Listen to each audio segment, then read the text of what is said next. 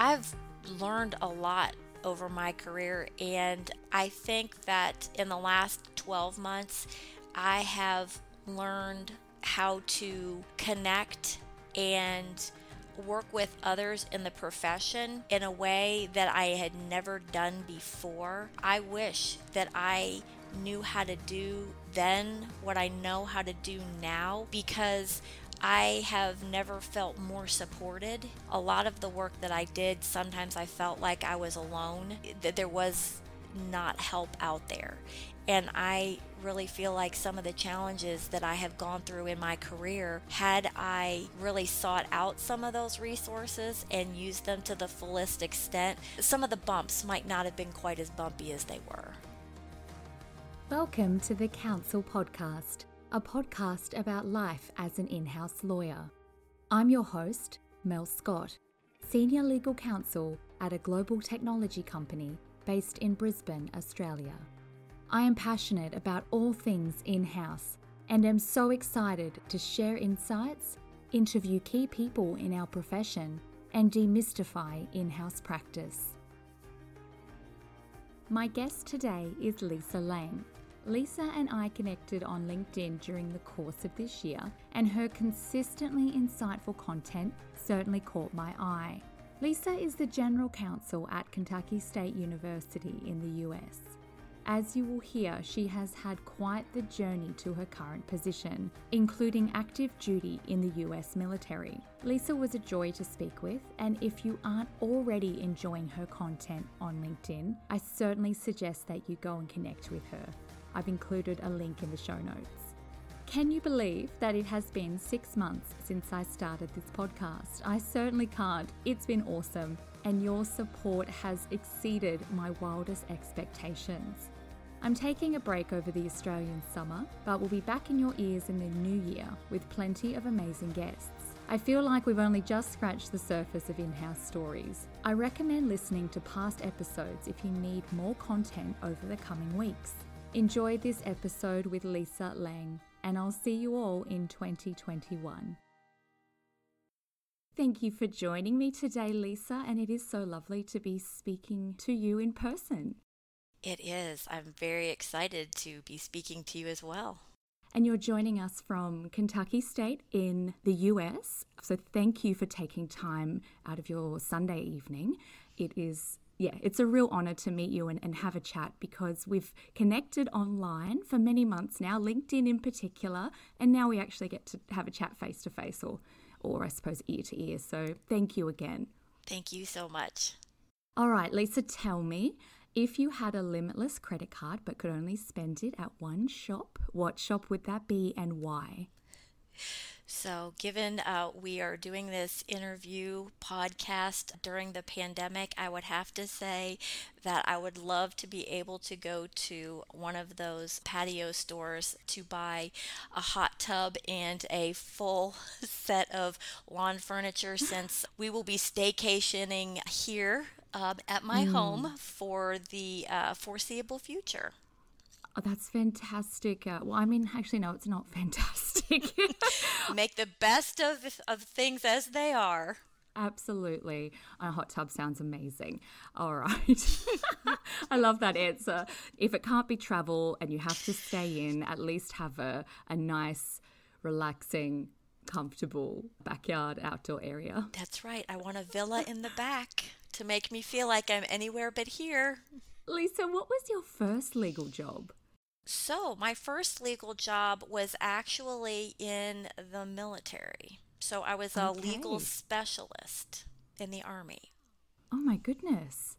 Tell us about that. How does that come to be? Yeah, well, that's that's a long and sordid tale, but to kind of summarize it very quickly, I had always thought that being a lawyer was something that I wanted to do but as a result of some experiences I had in high school, I, I had a senior debate and um, I got up in front of the entire school and froze. so, as of my senior year of high school, I was like, yeah, no, sign from God. This is not what I will be doing. So, I went to college to be a, uh, a teacher. Uh, I think a lot okay. of people want to do what they think they're the best at doing. And so I had always been told that I had uh, a knack for for teaching and education. And so that's what I chose to do. And I went to school for 4 years to do it. And right before I went to student teach I panicked and I thought you know I really don't want to do this. What I really want to do is I want to go into the legal profession. So I just finished up I dropped my education major and I just majored instead in English. Got out of college and thought long and hard about going into law school. But at that time, the thought of writing another paper or reading another book really didn't appeal. And plus, I also knew that it was going to be a very competitive venture. So I went ahead and I got married to my husband, who was in the military, and I started to take some classes at night while he was deployed. And it, they were classes in paralegal studies. And I thought, you know, let's just make sure that this is something that I really want to do before I put the commitment into going into law school. I was taking classes at night, and a recruiter came in from the military, and they said that they were recruiting for what he said was a higher caliber of enlisted soldiers to go into the legal specialist field as a paralegal in the JAG Corps. And obviously, you can't really be in the JAG Corps as an officer if you don't have a JD. So they were they were pushing this military occupational specialty. And so I thought, you know what? This is something why don't I'll just give it a shot. I can't get a job as a paralegal because nobody wants uh, an English major. They'd rather have a uh, secretary with legal skills. So I went into the military as a paralegal, and my husband got out, and I became oh, the military goodness. member, and my husband became the dependent. There you go. You swapped. We did. We we absolutely did, and he went to school. Wow what kind of work would you doing as paralegal in the military? So, when you go into the military, at least in the Army back 20 years ago when I did it, you took classes in all sorts of areas. So, there was a legal assistance area, there was a claims area, there was a criminal justice area, and in some posts where they had hospitals, I'm sure there were opportunities for paralegals to work in a military hospital setting. So, I worked in all of those settings, and I was also attached to a military uh, police brigade in Germany, and we were deployed to Bosnia Herzegovina. And when we were deployed for a year, a lot of what we did there had to do with um, international claims, and we had some slightly different rules of engagement, slightly different areas, a deployment setting than we had when we were stationed on a military post. That's absolutely fascinating. And again, another example of being able to work in the legal space in in a way that you may not have originally intended or even realized was was a way that you could practice. Oh, absolutely. And you know, I think that the real test of resilience for me was when we deployed to Bosnia Herzegovina. At the time, I had just had a baby, and so my son was probably about four months old at the time when we received our orders, or at least we were told we would be receiving our deployment orders. Wow. So it was Christmas Eve when we were on the runway in our Humvees waiting for our orders to deploy, and I was leaving at home. My husband and my uh, daughter was, I think, about 18 months at the time, and my son, who was about four or five months. And the orders that we were waiting on were going to be close to a year. So wow. so that was stressful being being a parent. Part of the problem when you're in those situations, it's going into the unknown. And part mm. of what was difficult about this military police brigade that I was attached to was their job was to be the first units on the ground to secure supply lines so that everybody could start deploying out there. And so, you know, Bosnia Herzegovina at the time there was unexploded ordnances anywhere that you did not have pavement. And so as we were driving, you know, we received a lot of warnings about how we had to be careful about staying on well traveled road because of unexploded ordinances. And then you also never know knew who was friend or foe because, you know, it's it's not like you're on a battlefront and people are wearing all everybody combatants are wearing uniforms so it, the unknown is is is really unnerving wow and it's out of your power how long you're there it's you know my goodness, that's some, some excellent training for, for law firm life in particular. yeah, absolutely. And, you know, part of it too is, and this is the thing, you know, when you go to law school, and I think maybe in the UK and maybe in Australia, it seems to me, based on the little that I know with your training contracts, you all have a practical aspect that we really lack in the States.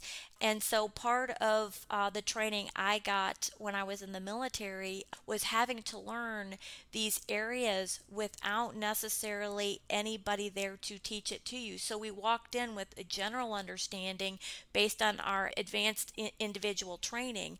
But when you get deployed, my JAG officer was not co located with us. And so, you know, there was a lot of stuff that I kind of had to do the, the figure out the best I could figure out because I didn't get to talk to him on a daily basis. Yeah. Wow. That's that's pretty amazing. I had no idea this was how you began your legal life and it seems so far away from how you're practicing now, you know 20 years later. How do we get to back to civilian life? What's what's the next step after the military?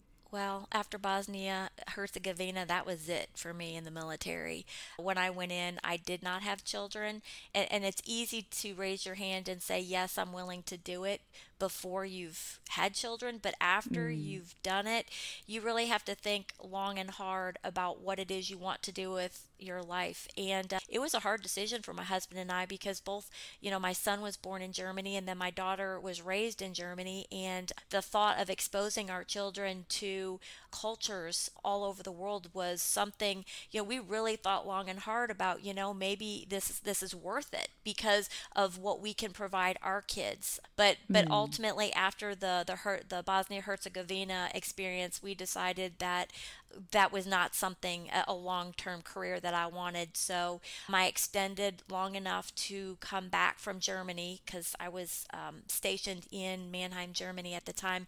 I deployed to Bosnia, and we returned back to the states for a brief tour, I guess, of at Fort Knox in Kentucky, and Fort Knox was the closest thing to my home in Illinois, and it was also my original duty station. And so I had a friend who helped me navigate my way back to Fort Knox, and I went to Fort Knox for, I mean, I think it was about a year, and then I got out. And when I got out, I had difficulty finding a job in Illinois, and I found a job in Kentucky. And I also, soon after finding that job as a paralegal in a law firm, I um, applied for and was accepted to a law school program in the evening with the University of Louisville, the Brandeis School of Law. And so I worked full time during the day and I went to school at night. And you had two small children. I did. And then sometimes, you know, life, you don't always do a great job of planning. And I ended up getting pregnant my wow. second semester, I think, of my my first year in law school. And so, yeah, no, then it was three children.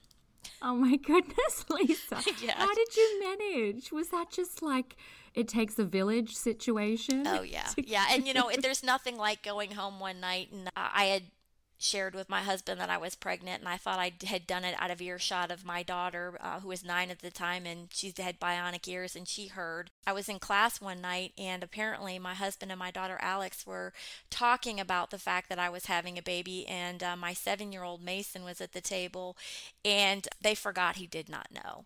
So I came home that night from school, and my husband said, You need to go talk to your son. He was in bed, and I said, Okay. And he said, He's got, he's he's really upset with you. And I was like, okay. So I went in and I tucked him in, and there's nothing like your your seven year old asking you if you're pregnant, and then ask you how could you let that happen. And I was just, you know, at that moment I was a little speechless. I was like, you know, really not sure. And yeah, to the to this day, my youngest Trey likes to talk about how he was an accident, and I was like, no, you're just the gift from God. A surprise, a happy surprise. it, it was happy, you know, when I was my my exams, when my mom was sitting out in the hallway holding him as I was taking an exam so I could come out and nurse him. You know, it didn't feel like a gift at that time, but we got through. You did. You did get through one day at a time, I oh, suspect. Oh. One hour, one at, hour at a time. Yes. so you finish law school, you're doing that at the night, you've got two kids, another on the way, working full time, wife, friend, daughter, all of the things. Like yeah. you know, that's that's quite a lot. And and I I want to take you back to that time and ask you, you know, if you can even remember, it's probably just yeah. a big blur. But what are your strongest memories of your life as an early career lawyer once you were practicing?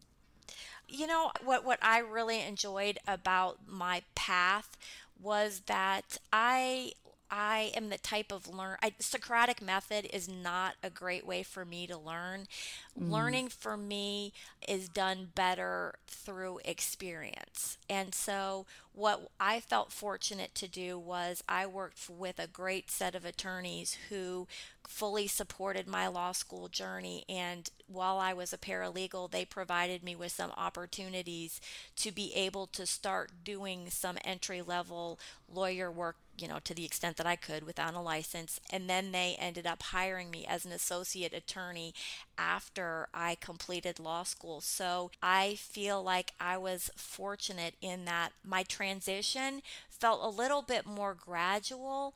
I don't think it was the rude awakening I've heard some people describing their experience to be because uh, I really knew and understood what I was getting to. And I used to, the, the, the attorney that I used to work for, the senior associate, if I ever complained about anything when I was a junior associate, she would look at me and she'd go, Lisa, I don't want to hear it. You knew exactly what you were getting into when you started this. Fair enough. Yeah. wow. Oh, that shut yeah, me right up. I bet. What do you say to that? I mean, yeah. You, oh, nothing. Yeah. I'd love to know what your catalyst for, or what the catalyst for your journey to in-house practice was. Well, and you know, and that's so funny, and, and I've thought a lot about it over the years because I really feel like it, it's just really funny how I managed to make it where I got to. It's not like I had this this big plan, but when you look back on it, everything that I did and all my experiences seem to have to, to make sense. So yes, it links yeah. up when you look backwards, doesn't it? Oh, but when you look forward, does. Yeah, I totally relate yeah. to that. It, each step doesn't really make sense until you you look back, and then there's this this link just, that yeah just ask my family they kept telling me they kept every every decision i made i think they thought i lost my mind so i after about i want to say four years in private practice i ended up leaving and i went to uh, work for the Kentucky Attorney General's office. I was so grateful that I did because when you're in a law firm, we had brief banks and people had done a lot of what you were doing and so there was a lot you could rely on and what was so great when I moved to the attorney general's office is I didn't have the brief bank and I didn't have samples of motions that everybody else had done and I was litigating cases on behalf of the Commonwealth of Kentucky and I was responsible 100% for my own cases. And so what that gave me was a real ability to just kind of I started drafting pleadings from scratch and I started formulating my own strategy for the cases that I was handling, and that was really empowering. And the way things work when you work at the Attorney General's office, at least in Kentucky, is by statute, the Attorney General's office is supposed to represent all state agencies in any kind of legal action. And so agencies would refer their cases to the Attorney General's office, and then my boss would assign those cases out And uh, over time, I had an, an agency client that requested that I handle their cases. And so I started handling all of the cases for the Kentucky Department of Education. Okay. And so it got it, it, soon got to the point where I was handling their cases almost exclusively and I got a call one day. My boss had left and I became the person in the executive director for the uh, litigation section and I was the one handing handing out cases. And I had just because I'd gotten to work with KDE so often, I, I just started handling all of their cases and then I farmed out all the other agency cases to other attorneys.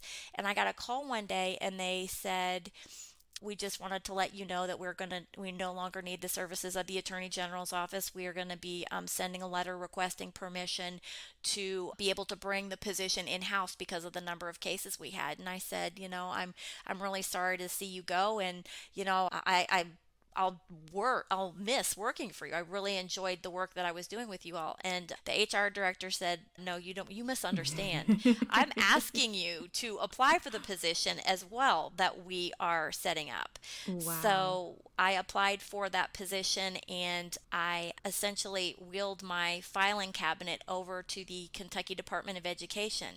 And that role was different insofar as it wasn't a role that was 100% litigation. So, when I was at the law firm. And then when I was with the Attorney General's office, it was 100% litigation. But mm. what was mm. so fun about the position that I got at the Kentucky Department of Education is that it was a role where I was an assistant general counsel and my responsibilities entailed more than just litigation. And so, what I enjoyed most about it was to have the opportunity to talk to people within the department and talk about what kinds of things were occurring that resulted in litigation. So, for the first time, I started having the ability to shape the facts before it went into litigation mm. and that that that is something I really enjoy about in-house work because you get to work proactively and not reactively yes. to problems.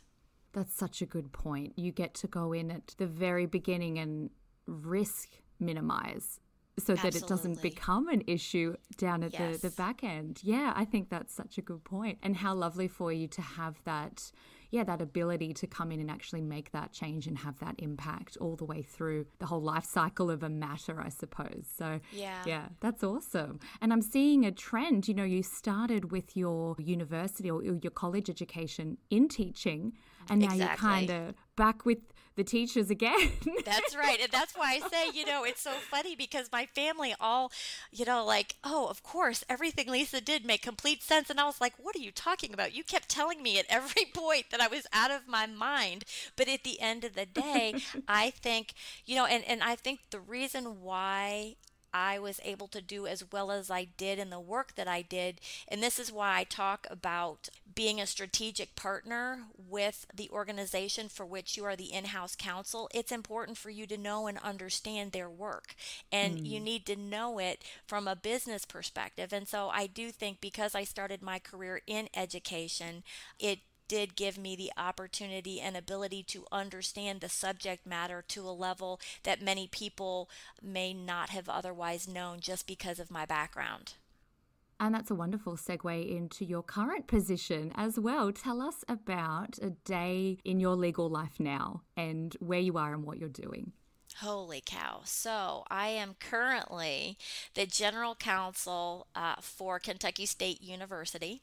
And so, I am responsible for a very small but effective, I like to think, legal team on the campus. So, I have a deputy general counsel, and I have a paralegal, and we have an administrative assistant. Wow, that is small. Yeah. So effectively two legal practitioners. Yes. And and you know and the thing that that people I think may not understand while Kentucky State University is a a small public historically black uh, college and university, it does not matter how big you are because the law requires you to have certain types of positions. And so it doesn't matter if you're serving 2,000 students or if you're serving 20,000 students, you still have a legal obligation to satisfy all of the same regulatory requirements. And so the work that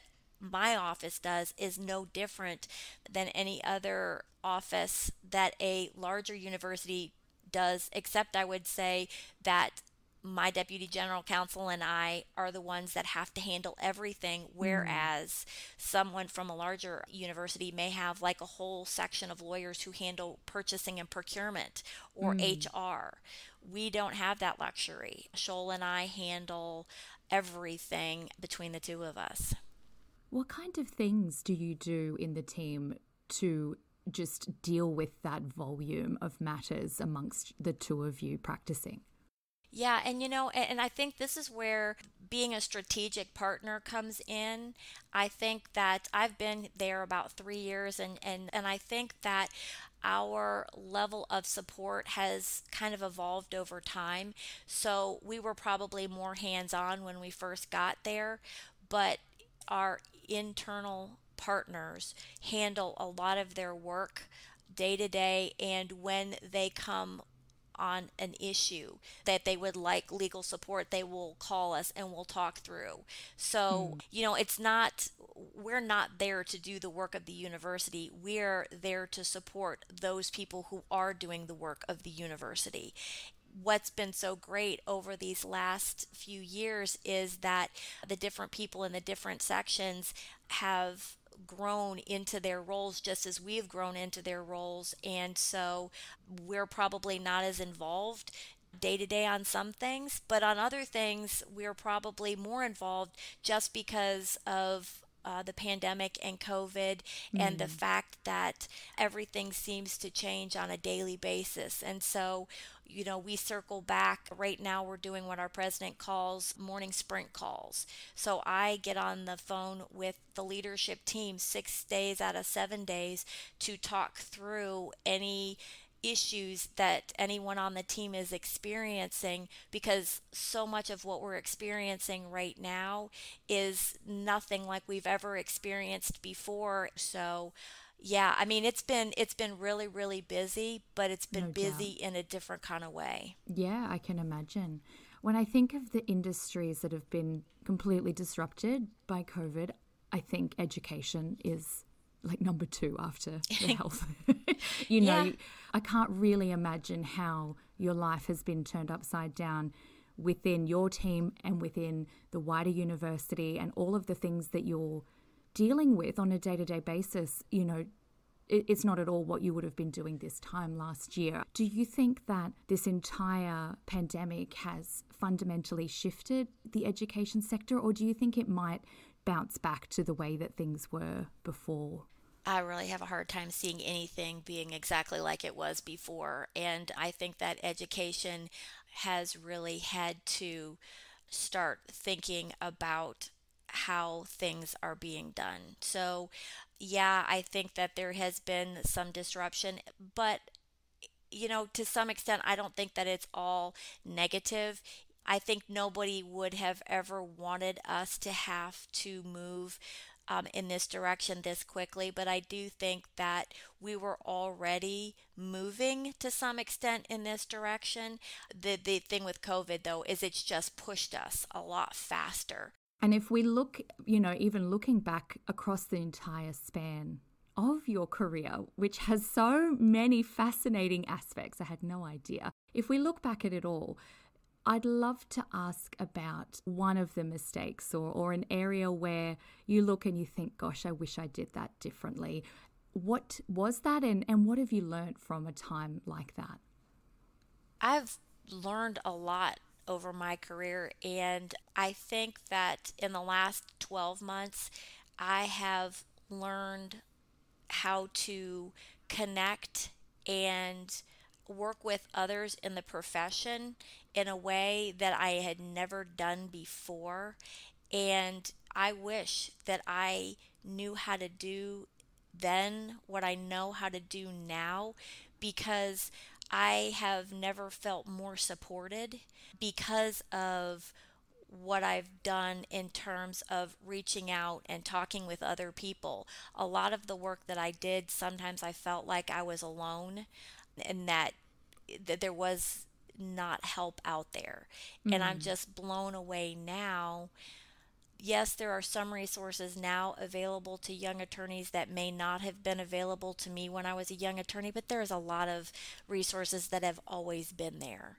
And I really feel like some of the challenges that I have gone through in my career, had I really sought out some of those resources and used them to the fullest extent, I think I think I could have some of the bumps might not have been quite as bumpy as they were.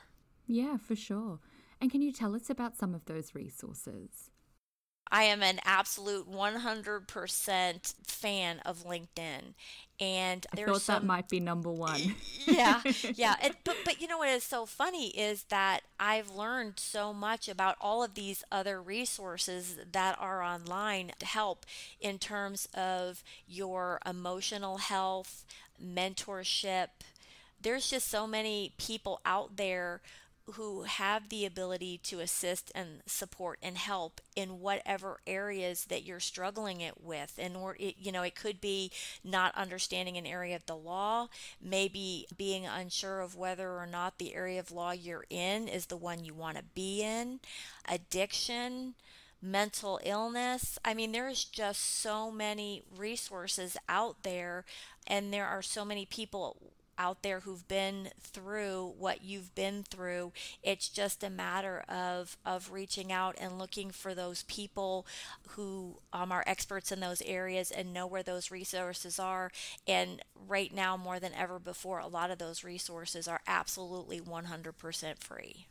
And and LinkedIn is it's a fascinating place to be at the moment. Like, I find myself there more than most of my other social media channels, which is crazy because it used to just be a place for resumes and humble bragging. And now it's yeah. absolutely phenomenal. I mean, that's how you and I connected. And I feel like we're part of a, a much bigger community of, of lawyers and in house lawyers who are present and engaged and connecting on LinkedIn. And it's a, I couldn't agree with you more, it's a phenomenal way to connect and to learn from some really cool people. I love it. Yeah. Yeah, and you know, and I loved your podcast with Sterling Miller. I ah, have been reading his stuff. A legend, yes. And I have been reading his stuff for a long time. And you know, part of it is if you're a general counsel, it's not like when you are at a law firm and there is, you know, 10 associates on your floor. And if you're you know, unsure of how to handle something, you just get up and, you know, you walk down the hall to talk to them or you email them or message them or pick up the phone. When you're a general counsel, you're supposed to be the one who knows everything.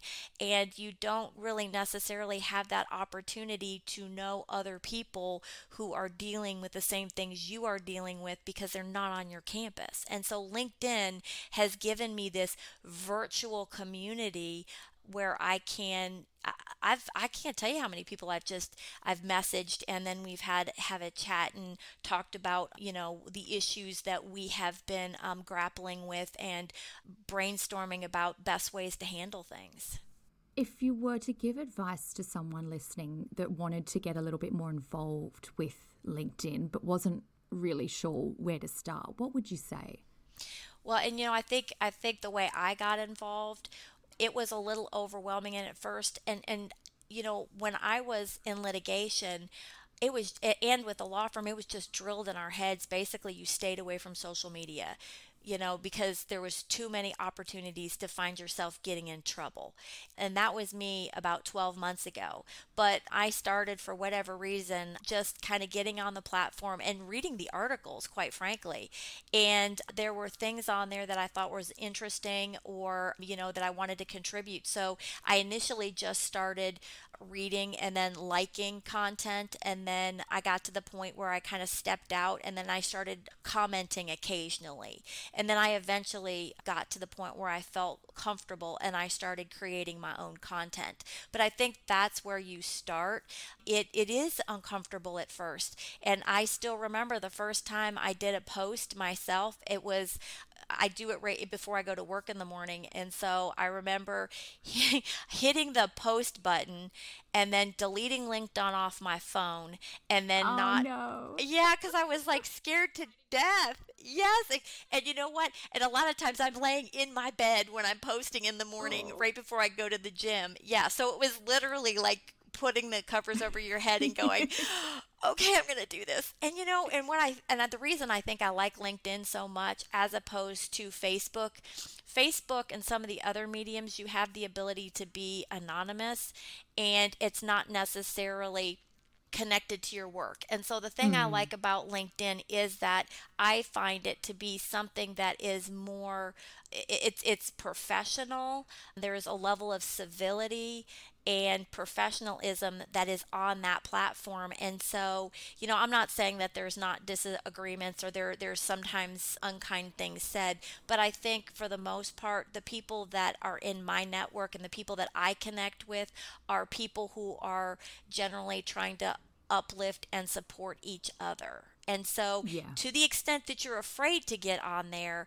I would say, you know, give it a shot because I, I, I just, I've not felt that negativity in the in the entire 12 months that I've been doing what I'm doing. Yeah, I would completely agree with that it's a wonderful place to express your views. They can be personal and, and, and professional, and there is a line, and, and there's certainly some decorum to be aware of. I, I often think, is this something that my CEO would be happy for me to be posting? And that's my filter because I am on there as a representative of the company as well as myself. Yes. And, and there are things I will not comment on for that very reason um, because I am very cognizant of that. And some of my well, the, my most recent activity, I did run past my president before I did it. So we just did a podcast. My CFO and I did a podcast, and I asked him, and Patricia Baxter, who did that, the Defense Never Rests, was gracious enough to allow us to share it with our president before we agreed to let her post it. So I do mm. appreciate that because we do represent our institution, and we wanted to put our institution in the best light possible. Absolutely. Yeah, for sure. Lisa, I'd love to ask about career advice and what might be one of the best pieces of career advice that you've ever been given. Yeah, you know, the one thing that I think I would say is that I think you need to be very careful about trying to chart your path too explicitly too early. I think, especially when you're a lawyer, it's really hard when you're going to law school to know exactly what it is you want to do. And I think you risk, uh, but by eliminate the opportunity to see different possibilities if you are too narrow in your focus. And so, you know, I've the analogy I like to give is is being on a river. You know, I mean, I think making a plan is fine, but you know, let let your career take you where it takes you and then just be open for other opportunities and be willing to change directions at any point if you're beginning to feel like you're being pulled in a different direction. That's fantastic advice. I love that. It even speaks to the fact that when we're in law school, we don't even know what all of the opportunities are. We have such a narrow view of what it could even look like to be a lawyer. And even in house practice is not something that's typically spoken about at law school. So if you have such a narrow mind, you might miss out on some really awesome things that maybe suit your personality or the way that you'd like to practice or your values. So I think that's, yeah, wonderful advice and we are so limited by what we see in the media. And I do remember I was participating in a Zoom meeting with some students from law school, and everybody said they wanted to be a litigator, and everybody wanted to be a prosecutor or a public defender. And I just thought, oh my gosh, there's so much, there are so many other things to do out there that you can make an impact. But, you know, to some extent, I think that that's all they know because that's all they've seen portrayed in the media you cannot be what you cannot see. Correct. Lisa, we're coming up on time and I'm going to let you get on with your evening, but I have two more questions. The first is, and I'd love to know, what are you excited about at the moment? So today we just released uh, a book on Amazon. It's called uh, hashtag Networked, and it is a it's an anthology um, of 20 female lawyers getting through the pandemic. So congratulations! I'm really excited about that. Yes, I thank you. Seen that it is all over LinkedIn. well, when you got 20 women lawyers yes. who know how to network, I'm sure it's uh, people are probably going, "Can we please talk about something else at this point?" no, not yet. It's it's awesome. I cannot wait to to get my hands on it myself. And lastly, and you know, we've kind of answered this, but I'd love to know where my listeners can connect with you online about the only way you can do it is the only plat- uh, social media platform I, I'm on is LinkedIn, and you can follow me at hashtag lawyer Lisa Lang. I love your hashtag. I love your content. Brilliant stuff all the time. So great to have spent some time with you, Lisa. Thank you. Thank you. It was fun. Thank you for listening to this episode of Counsel. Please subscribe to the show so that you don't miss future episodes. I'd love to connect with you on LinkedIn or Instagram. Find me at The In House Lawyer.